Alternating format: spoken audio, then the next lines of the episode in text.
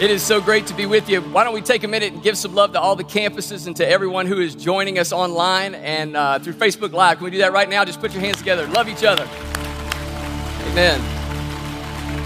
Don't you guys love this time of the year? I, I, this is such a fun time for me. Uh, it's Christmas and New Year's season. For me, uh, it has such a special moment, uh, weight, weightiness to it. Not because just because it's Jesus' birthday and we celebrate the gift of life.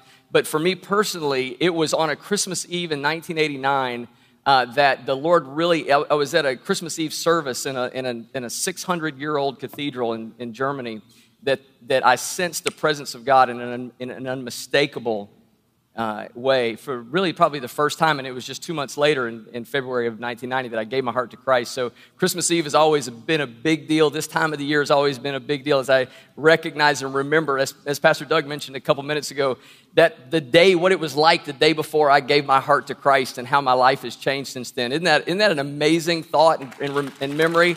Come on, yeah, it's awesome. For all of us have experienced that's really great. And, and the other thing about Christmas, and, and again, you guys, you got to admit, you know, here in South Louisiana and the Gulf Coast, the other thing about Christmas is the food. I mean, I've been wearing stretchy pants since Thanksgiving. My jeans are like stretchy now. I mean, it, it's just like you just kind of eat your way through December around here. It's awesome. And you can do it without guilt at Church of the King because we got 21 days of fasting coming up in January. Come on, some y'all help me. This is awesome. Oh, and, and I heard that Sansabelts are coming back. They're making them again. I'm thinking about getting some, man. You just head in for round two with those things. Those things are awesome. If you're under 40, you probably have no idea what I'm talking about, but Google it. They're pretty cool. Uh, anyway, so yeah, we just, just kind of tear it up. Don't look at me with those judgmental kind of holy. Look, you know, you're sitting at that Christmas party and that, that plate with all those you know, pralines and the brownies and the fudge and all that stuff, and the Christmas cookies comes around. You know, those little peanut butter cookies with the Hershey's Kisses on there or the peanut butter, and you just go, God bless Pastor Steve in 21 days of prayer and fasting. I'm going in again. Come on. Isn't that right? Yeah, I know, I know. Don't act like you don't know what I'm talking about. My wife goes, honey, this is getting out of control. You have got to get back in the gym. I was like, what are you talking about? She goes, honey, you have got to get in shape. And I said, back me up on this, guys. Round is a shape. Can I get a witness? Come on. That's right. Man, I love this time of the year. I love Christmas. I love especially being with you guys this weekend. And, you know, the, the, it's such a natural season for introspection. And, and uh, a lot of us take time to look back at the past year. How did it go? How did 2018 wind up for us? You know, kind of evaluate and uh, make some adjustments. And, and, and really looking forward into the next year, we're beginning to plan and dream and set some goals and really ca- kind of catch some vision uh, for what God wants to do. And for some of us, that's a fun, exciting time. For others, maybe not so much. But it, with 21 days of prayer and fasting beginning next week, it's a perfect time to begin to approach the Lord with our, with our plans and our goals and dreams and just get some clarity and direction from the Lord for 2019. How many of you guys are excited about that? Amen. Absolutely. And you know, the Bible says if we commit our ways, our plans to the Lord, then we'll, be, we'll succeed. And so we're looking forward to that. We're going to have a great time. And you know, again, it, when it comes to living this type of a life where we, where we do look to become all that we can be, I believe that a lot of us struggle and we're challenged uh, in the two extremes of living kind of an ordered life when it comes to really setting those goals and really having dreams and, and living the kind of life that's strategic and intentional. And I think probably you know the two one extreme is are people who who are very driven and strategic and they spend a lot of time evaluating and assessing and they just drive and push and and they schedule and set goals and plans. And and, and again they, they create for themselves such a lifestyle such a a, a, a, a press constantly that they that they create an unsustainable life and they may achieve some of their goals along the way. There may be some good things that happen some of their some of their uh, things or, or they find success in but there's a cost to that in that unsustainable life. There's a cost in their relationships. So often there's a cost even in our in our health and our emotional and physical and even mental health sometimes. There's a price to be paid for that.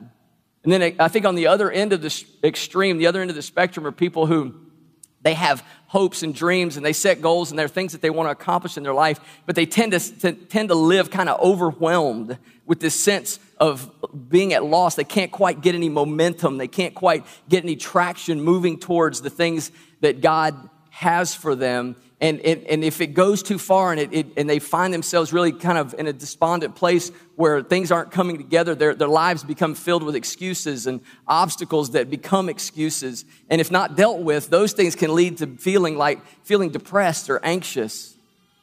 And, and, but I believe that in between those two extremes, the Bible describes a life of faith, a walk of faith, that as we press into the presence of the Holy Spirit, there's a pace of peace that God has designed for us, that in it, as we walk with Him in it, and, and again, this is not a don't play, make goals and don't and just sit around and wait on God. But as we w- learn to walk with God in a pace of peace, all of His purposes are fulfilled uh, in our lives. And I think that that there is a there's a there's a place for us in that as we learn to walk in that pace of peace the presence of God that results in a yielded and a restful life. And here's the greatest part of that is that as we learn to walk in this place, as we learn to walk with the Spirit of God in this place, that the result are accomplishments and successes and achievements and significance that's, that's beyond, that eclipses what we could ever accomplish in our own strength, in our own giftedness, in our own resources, and our own efforts. That God, as He works through us by His presence, is able to truly do exceeding and abundantly above all that we can ask or imagine according to the power that's at work uh, within us. Most of you guys have heard my story, but you know, I grew up in a Christian home and uh, my parents were godly, wonderful people, uh, pastors, and just, they, I, but I didn't come to faith until I was in my early 20s in the Army. And, uh, and so growing up, I thought, you know, Christianity, the Christian life was just hard. I mean, it just seemed complicated and difficult, all about rules and regulations, don't, do's and don'ts, things that you had to do, things that you couldn't do. And I just wasn't good at that. Sin, on the other hand, seemed easy. Can I get a witness? I mean, come on. I, I remember I was a teenager. I heard a guy t- giving his testimony one time, and he said, You know, before I was a Christian, I used to struggle with sin. And I was like, Struggle? He must be doing it wrong. it's easy. I mean, sin is easy, Christianity is hard. Can you, you guys know what I'm talking about? And, uh, and so it, we sometimes we feel like that, that, that, that, that we have this impression that it's hard to be a Christian. Well, let me let you in on a little secret. Being a Christian is not hard. It's impossible. Now, let me qualify that now that I have your attention. it is impossible for any one person to, to fulfill all that God has for them to walk in all of God's purposes, to see the impact that God's designed your life to have in your own, uh, in your own strength and on your own. It's impossible. No one can do it. But the good news is, the good news is, and, and I, again, I know that I know that everybody says they know that, they understand that, they believe that, yet most of us live as though it all depends on us. Regardless of what we say we believe, we strive and we press and we push as though it all depends on us, or we live under this tremendous weight of guilt and shame because we know that we're not quite measuring up. You with me? The good news is, though, that the Bible teaches that there is a place, there is a place for us, there's a, there's a life for us that we can live that results in God's purposes being accomplished, our best coming uh, from our lives and God's plan being fully accomplished. Now, not long after I was saved, um, I was uh, I, I, gave my heart to Christ in February of 1990. Like I told you a minute ago, it was right after, you know, not just a couple months after Christmas Eve service, and God really did a powerful work in my life. And uh, not long after that happened, I really began to wrestle uh, with this idea that there was supposed. I knew in my heart that there was supposed to be a pace. There was supposed to be this lifestyle, this sustainable life of God's purposes being accomplished in me, and that there was supposed to be this joy and peace and, and, and a, just a flow of life that was happening, but, but I wasn't wired like that. So I really struggled with that because my personality, my wiring was just to fight and strive and kick and make things happen. And if the doors weren't opening fast enough, I'd kick them open myself. Y'all know what I'm talking about? And I, and I, and I was, I lived like that. I was just driven and striving uh, for the purposes of God to be accomplished in my life. And then one day I ran across this passage uh, these words in red in Matthew chapter 11, and I'm going to read these to you real quick. And when, when I read this the first time, I thought, man, you know what? I must be doing it wrong. Because this is what Jesus said. He said, Come to me, all who are weary and heavy laden, and I will give you what? Say it? Rest. Amen. Take my yoke upon you and learn from me, for I'm gentle and humble in heart, and you will find, there it is again, say it, rest for your souls. For my yoke is, everybody say it, easy, and my burden is light.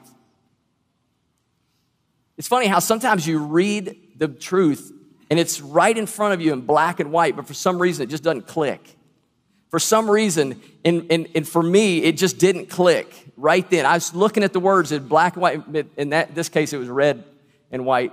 But for almost 20 years after that, after I was, I wrestled with this idea for almost 20 years, and, and I just kept pressing and pushing and continuing to make, try to make things happen. And the, and the bottom line was I was controlled by the fear of failure, the fear of being looked over or passed over, the fear of not fulfilling God's purposes in my life and not measuring up. And life wasn't coming together for me the way I thought it was going to, going to the way I had envisioned it. It wasn't, just wasn't happening for me. And so I was pushing and striving, and, and I began to vacillate between anxiety and fear and striving and giving up. And I literally got to the place of anxiety and, and wrestled with depression where I felt like I was, I just needed to quit because I was, I just was, it wasn't happening. And I twice, I tried to leave the ministry twice. I said, you know what, this can't, I gotta be, this, this can't, something's not right. And, and after nearly 20 years, I decided, you know what, I need to get some, I need to get some truth on this deal. I need to figure out what did Jesus mean when he said, my burden is easy and my yoke is light. My yoke is easy and my burden is light. And after, after again, almost 20 years of wrestling with this thing, I decided I'm going to get some, some truth in this. And I, this is what I want to talk to you about today. So I want to take a look at this passage again, Matthew chapter 11. If you have your Bibles, you can turn there, take out your notes, follow along, and uh, we're going to talk about really what did Jesus mean when he said, My yoke is easy and my burden is light. So let's read this passage one more time, Matthew chapter 11, beginning in verse 28. This is what he says Come to me, all who are weary and heavy laden, and I'll give you rest. Take my yoke upon you and learn from me, for I'm gentle and humble in heart, and you will find rest for your souls. How many of you think in 2019 it'd be a good thing to have a rested soul? Amen. And then he says, For my yoke is easy and my burden is light. Now, in this passage, Jesus contextually, he's addressing some of the questions that have arisen about who he is. Are you really the Christ? Why is your teaching so much different than the other teachers that we hear? What, what's so different about you? And Jesus responds by saying, Hey, my, my version is going to be different.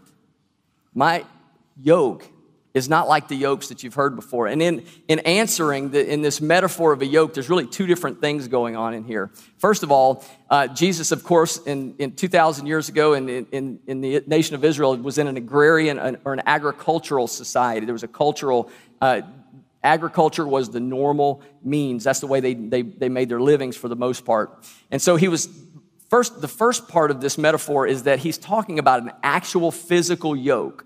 Now, a yoke is, a, is an implement that is used to, to harness animals together, beasts of burden, so that they can carry a load that's more than one, that's more than just one of them can handle alone. I think we have a picture of a yoke here. Yeah, so, so here's a, this is an actual uh, yoke that's very similar to what would have been used at this time. This kind of a yoke is designed for two animals of similar size. Specifically, this would be for more of like an oxen type of a yoke, a larger animal. And those things are designed to put two animals side by side so that they can bear a burden that's larger than either one of them can get, carry on their own. Uh, it's very specific. And what Jesus was saying is, I'm, I have, there, there's, there is a, a specific uh, element to what I'm teaching and what I'm saying is that I want to partner with you. There's a, there is a, uh, the, the, the, the, weight of life is more than you can bear alone, but I've got good news. I mean, we're going to get into that in just a minute. And so I think I have another picture because, and this is important because I want to, I want to come to this in a few minutes. This is a, a, type of a yoke. It's actually, it's actually called a collar or a horse collar. Uh, you may have, I, I, grew up in the country. Is that okay? Y'all with me? I'm going to use some country stuff today. Is that good? But the bottom line is, this is normally what you would see like in a horse or a donkey or a mule, uh, either alone or with another animal. And, and they, those are made to be worn individually. They can be connected together, but they're made to be worn uh, individually. And so, again, that'll be important in just a minute. And then one more picture. I think I've got a picture of uh, a couple of oxen pulling together in a yoke. There you go. So that's how it works. So you got these two big oxen, they're hooked up and they're hauling a load and working hard together. So that's the picture, the metaphor that Jesus is using when he says, My yoke is easy and my burden is light. He's saying, My method of carrying the burden is easier than what you've been accustomed to. Now, the other part, the other half of this metaphor is actually that in Jesus' day, and even currently in uh, some Jewish writing, they refer to rabbis of old who had what they call a yoke. So every rabbi in Jewish culture was known by uh, their yoke. Their yoke was actually the way they taught the law. It's their perspective of how the law and the prophets and the Torah were, were most accurately fulfilled. For instance, a, a rabbi could have a, a yoke of love. And so if a rabbi's yoke was love, that, then, that meant that his teaching infers that the best way to fulfill the law and fulfill the word of God was to love other people and to love God. Maybe he had a servant yoke. So, so the best way to fulfill the law would be to serve other people. Some rabbis would have maybe a, a works yoke. You tracking with me? Does that make sense? But look, this is the best way to understand it. When Jesus talks about a yoke and a burden, your burden is what you carry. Think about it like this your burden is what you're carrying, your yoke is how you carry it. Tracking? Everybody with me? I know we're kind of, look, I know it's the week between Christmas and New Year's, and we're supposed to just be relaxing. We've all got carb comas going on from all the food we've been eating. But we're going to think just a little bit, okay? So your burden is what you carry, your yoke is how you carry it. Is how you carry it. So your burden is involves every every thing that life requires of you your responsibilities, your relationships, the demands of life. Every time when you wake up in the morning, the first thoughts that throw themselves at you, that's your burden. The demands of the day, the stuff that you're going to be required to do and fulfill and be a part of and commit to, those are your burdens, right? You tracking with me?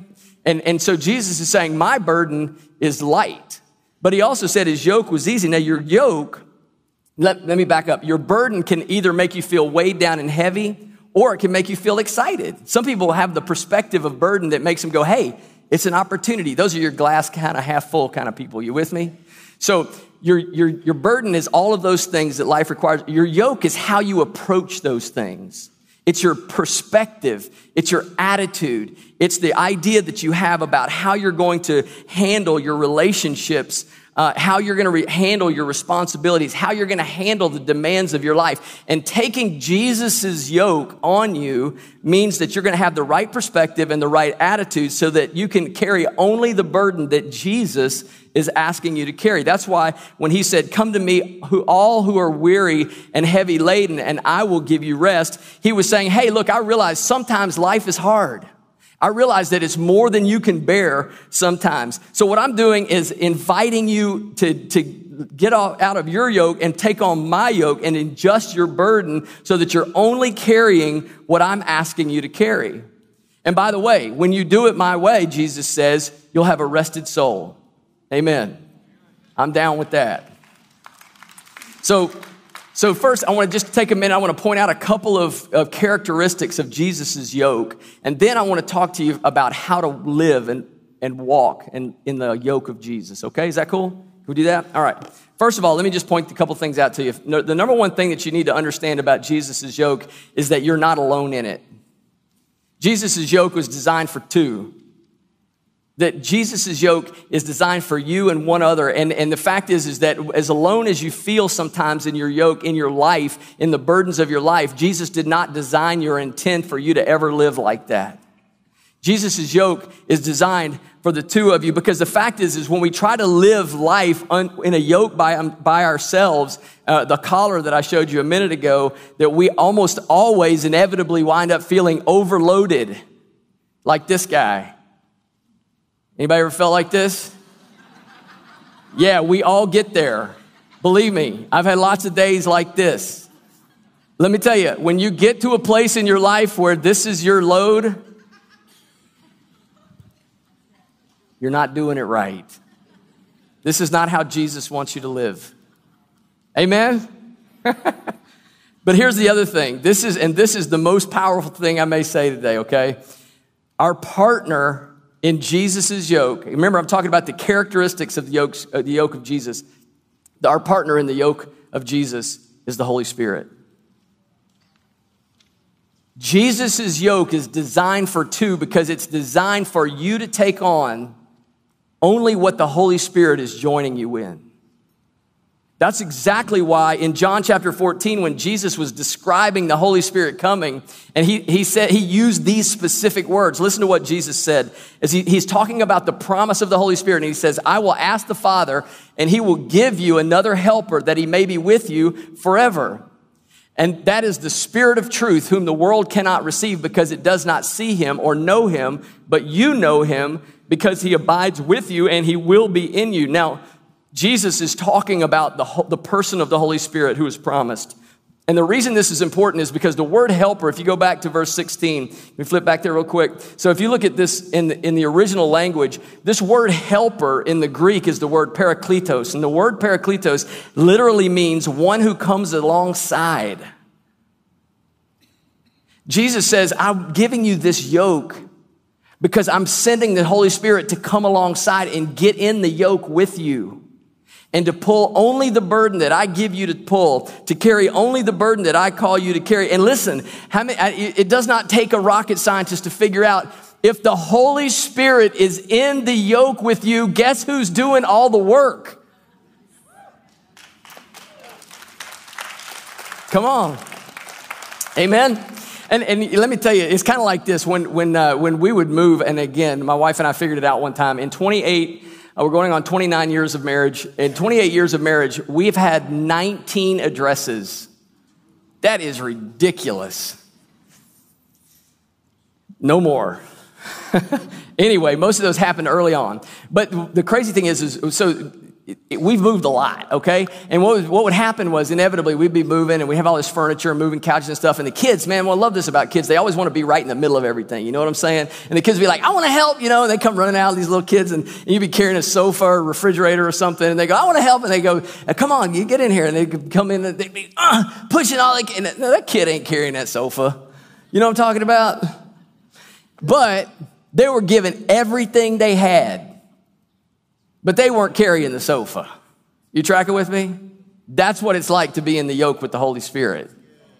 That's what it's like to be in Jesus' yoke, walking with the Holy Spirit. You tracking with me? Now, now that I've got your attention, now that I've said, okay, this sounds like a good deal, rest in my soul, the Holy Spirit's doing all the pulling, how do I do it? I'm glad you asked. All right, so I want to talk for the rest of our time. I want to talk about how do you walk with the Holy Spirit in the yoke of Jesus and the yoke of Christ. What was he talking about in this passage? So let me give you three, uh, three keys to walking with the Holy Spirit in the yoke of Jesus. And here's the first one. The first one is you have to cast off your old yoke. The first thing you have to do, and listen, this bottom line is we all have yokes. Everybody has yokes. And I'm talking about egg yolks. That's spelled differently. I know, look, it's different, okay? I had a kid yell that out. At me. No, it's different. We all have different yokes in different areas of our lives. All a yoke is, is it's an attitude, it's a thought, it's a perspective. We have yokes that are formed by our past experiences, maybe relational challenges in our lives. Maybe sin patterns have formed yokes or thought processes that affect how we carry life, how we bear the burdens that we have responsibility for in our life. And so we all have, we come into this thing with certain mindsets, certain yokes that are detrimental to our ability to walk with the Holy Spirit and fulfill the call of God in your life. And when you're in an old yoke, life is hard because you're alone and you're not doing it right. And you may not even be going the right direction. You just don't know because you're in your, by yourself in the yoke on your own, pulling alone.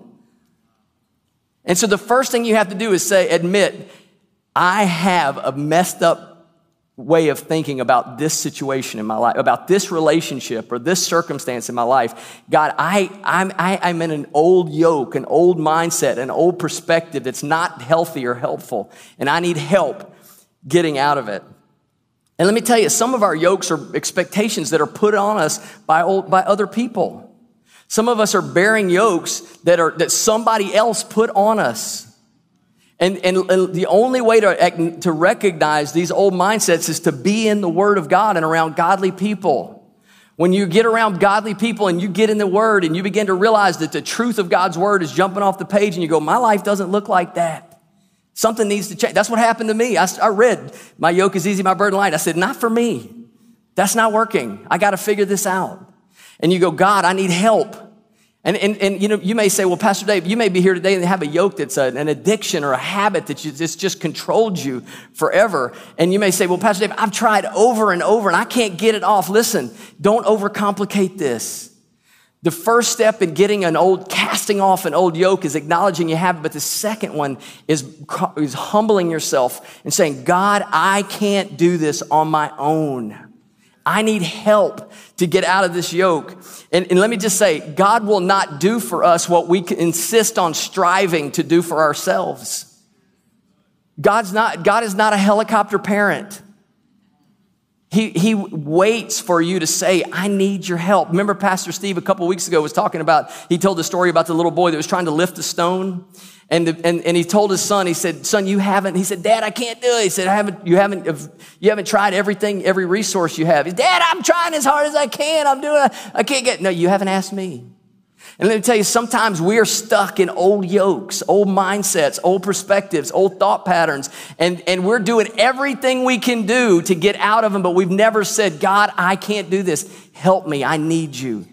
Because the Bible says in James chapter 4 that God gives greater grace, and therefore it says, but God is opposed to the proud, but gives grace to the humble. This is such an important passage when it comes to getting out of old mindsets because that what that verse literally means is that God's going to show up himself. He's going to give you himself. He's going to break through with power. The Holy Spirit is going to give you the power to take off those old mindsets and begin to renew your mind by his word and get established new perspective, new yokes, the yoke of Jesus in your life if you'll just ask him to do it.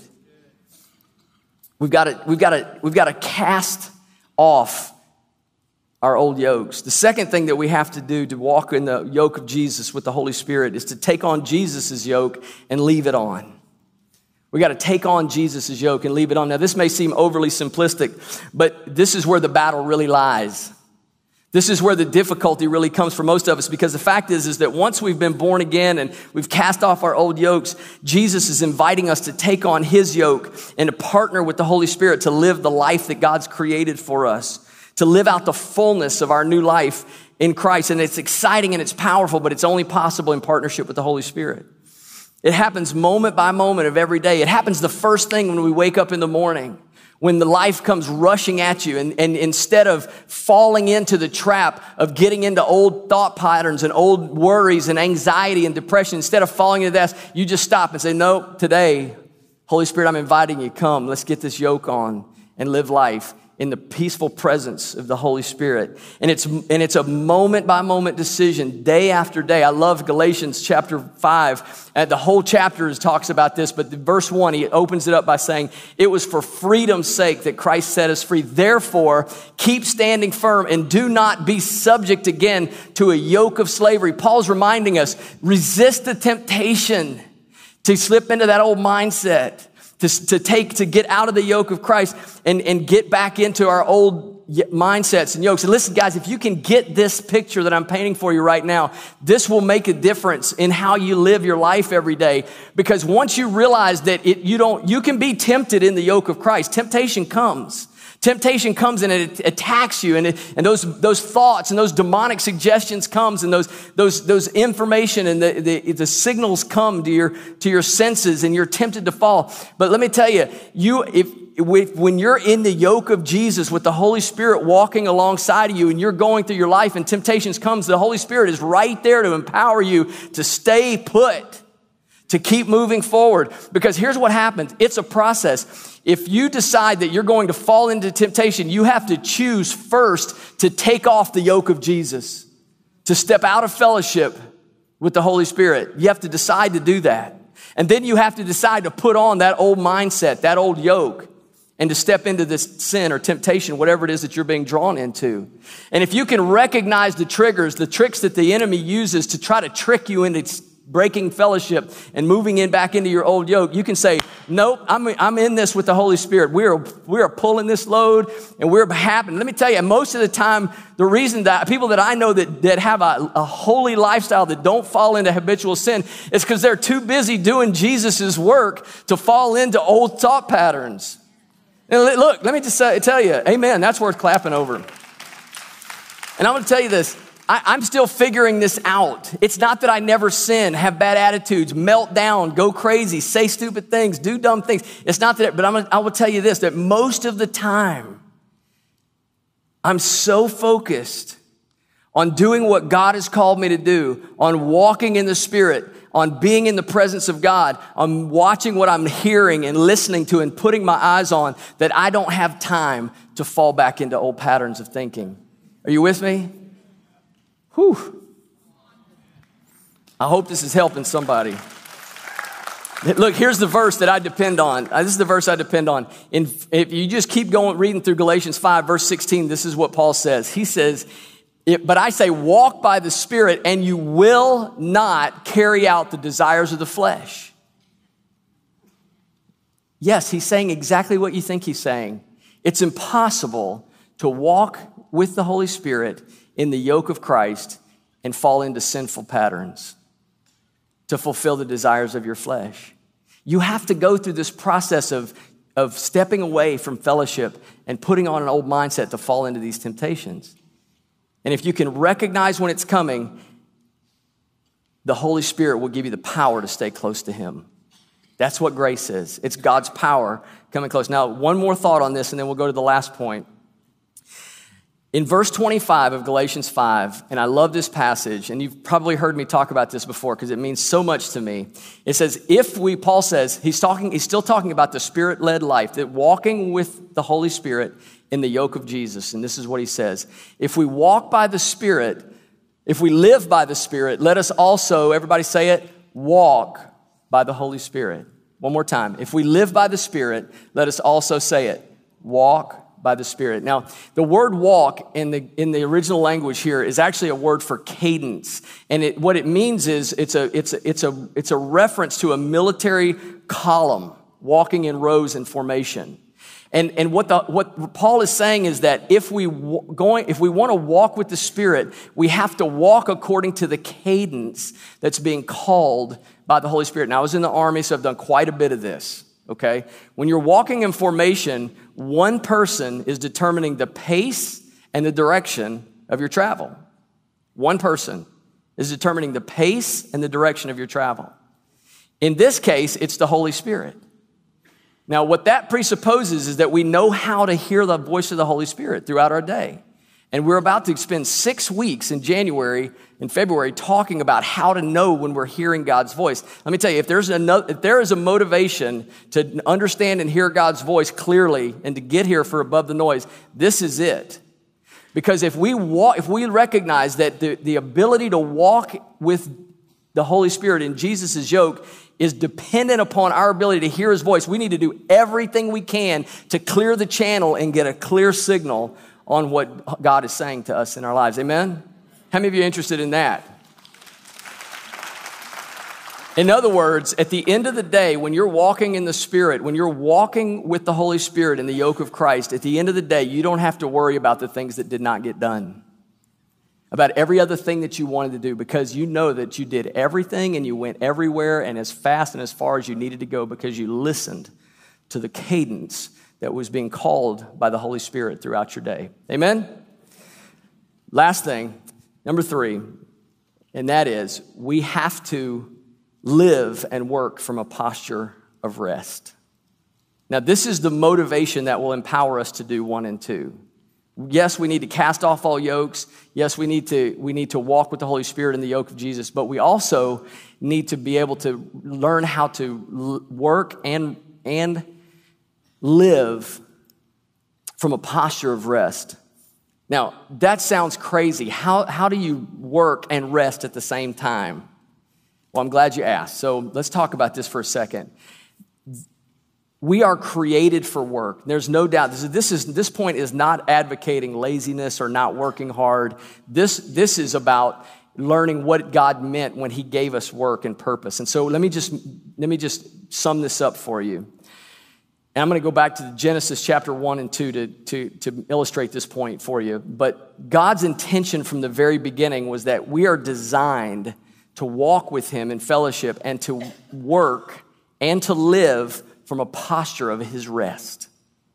In the beginning, in Genesis chapter 1, it says that God created everything that is in six days, right? Everything that happened, happened. On the sixth day, God created mankind, all living creatures, and man and woman all happened on the sixth day, right? And then the Bible says on the seventh day, God rested. Is that right? Y'all track it with me? I'm not reading it with you for the sake of time, but I want to look at one passage from, uh, from chapter 2 of Genesis, verses 1 through 3. But previous to this, the Bible says that God created Adam and Eve on the sixth day, mankind on the sixth day, gave them responsibility, relationships, context, all of those things that they needed for their lives. But then it says in Genesis chapter 2, it says, Thus the heavens and the earth were completed and all their hosts. By the seventh day, God completed his work which he had done, and he rested on the seventh day from all his work which he had done. Then God blessed the seventh day and sanctified it because he rested from all his work in which God had created and made. Now, it, it, I want you to just track with me for a second, okay? This is, this is so important. And if you, if you don't get anything else that I'm saying to you, if you can get this, the rest of it will begin to make sense. God made mankind on what day? Sixth day, that's right, on the sixth day. On the seventh day, God rested. Remember, a couple weeks ago, Pastor Steve told us, not because he was tired, but to model this posture of restedness. Now, think about it, okay? Adam and Eve made, placed in the garden, given a job, responsibility. Adam shows up day one, first day on the job, excited, ready to go and get, make it happen. Gonna do, fulfill the purposes of God for his life, right? Well, the deal is, is that day one for Adam was day seven for God, which meant God was what? Resting. Adam's first day on the job was a day off. You tracking with me? Do I need to say it slower? Adam's first. Now, what is the point? Pastor Dave, Adam shows up and God says, Nope, we're going to take a day off. Yeah, that's exactly right. Why? Because God was establishing as a precedent both for mankind and for Adam's sake of being, that, the, that he was going to labor, but he was going to start by resting and putting his confidence in God so that he couldn't take credit for anything that happened after that. Because God said, um, This day is set apart as holy for you to rest. In other words, I want you to live your life from a posture of my presence depending on me. I'll take that Sabbath day, that day of rest, and draw close to me. Let's have fellowship. And then when you enter into your labor and you enter into life and you enter into the burden that Jesus is calling you to bear, you're doing it from a posture of restedness. From fellowship with God, from partnership with the Holy Spirit. You're not taking credit for anything. You're just partnering with the Holy Spirit. He's carrying the load. Are you with me? But the problem is, is when we neglect rest, when we neglect Sabbath, when we neglect the presence of God in our lives, we start striving and striving and we're working to the weekend. Everybody's working for the weekend and trying to get from, man, I'm exhausted. If I can just make it to Saturday. Come on, y'all know what I'm talking about. That God never designed us to work like this. He designed us to work from rest, not to it. He designed us to work from a posture of a rested soul with Sabbath, with a Sabbath's heart that's, that's committed to God's presence and fellowship with God so that we're utterly and completely dependent upon Him for every area of our lives, for every part of who we are. And, and when we can, when God can trust us because he knows that we're, we're endeavoring to, to encounter his presence and experience him in a personal and real way, and we won't take credit for what happens past that, anything is possible. God can do anything through the life of a person he can trust because he knows they're spending time in his presence and they have a rested soul and not a frenetic and anxious soul. Amen? Now, I believe 2019 is going to be our greatest year yet. Amen? And I believe that there are some things happening and going to take place in 2019 that are going to blow us away. When we look back at 2019, we're going to just be in awe of what God has done through this family. But I want to encourage you that in order to do and be and to walk with God in all of this, we have to learn how to live at a pace of peace that's dictated to us, that the, that's responsive to the cadence of the Holy Spirit in our lives. As we cultivate that and hear His voice and respond to His voice. Amen. Anybody interested in that?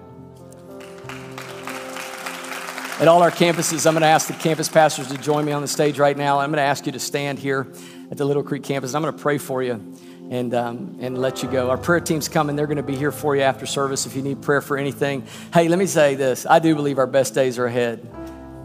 But whether or not we walk in them and experience all God has for us depends on whether or not we learn to, to live at this pace of peace. Amen? Father, we thank you for your presence, for your love for us, God, for the fact that you designed this thing to work and, uh, in a way that really is best for us. It benefits us, Lord. It, it, it elongates our experience, God. We can thrive and flourish in it because we're not being driven along and pressed by our own anxiety and fear, but thriving in your presence. And we can live with a rested peace, knowing that we're only carrying what you've called us to get. We're only carrying the burden that you asked us to, and we're doing it in partnership with your Spirit. Holy Spirit, come, have your way in us. We look to you and give you glory and honor in everything that you have for us and all that you want to do in and through our lives in this coming season. In Jesus' name. And everyone said, Amen. God bless you. We love you guys.